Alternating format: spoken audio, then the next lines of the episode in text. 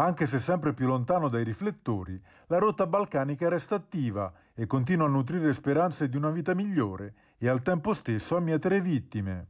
Le ultime sono 19 migranti, uccisi dal gelo in territorio turco, non lontano dal confine con la Grecia.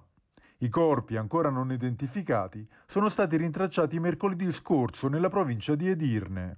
Subito dopo la macabra scoperta, le autorità turche hanno accusato quelle greche di essere responsabili della loro morte.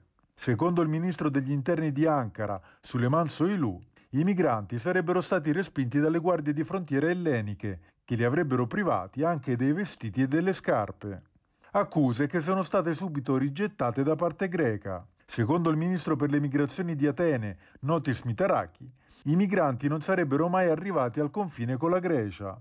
Ogni illazione che siano stati respinti in Turchia dalla Grecia è priva di senso, ha aggiunto Mitaraki.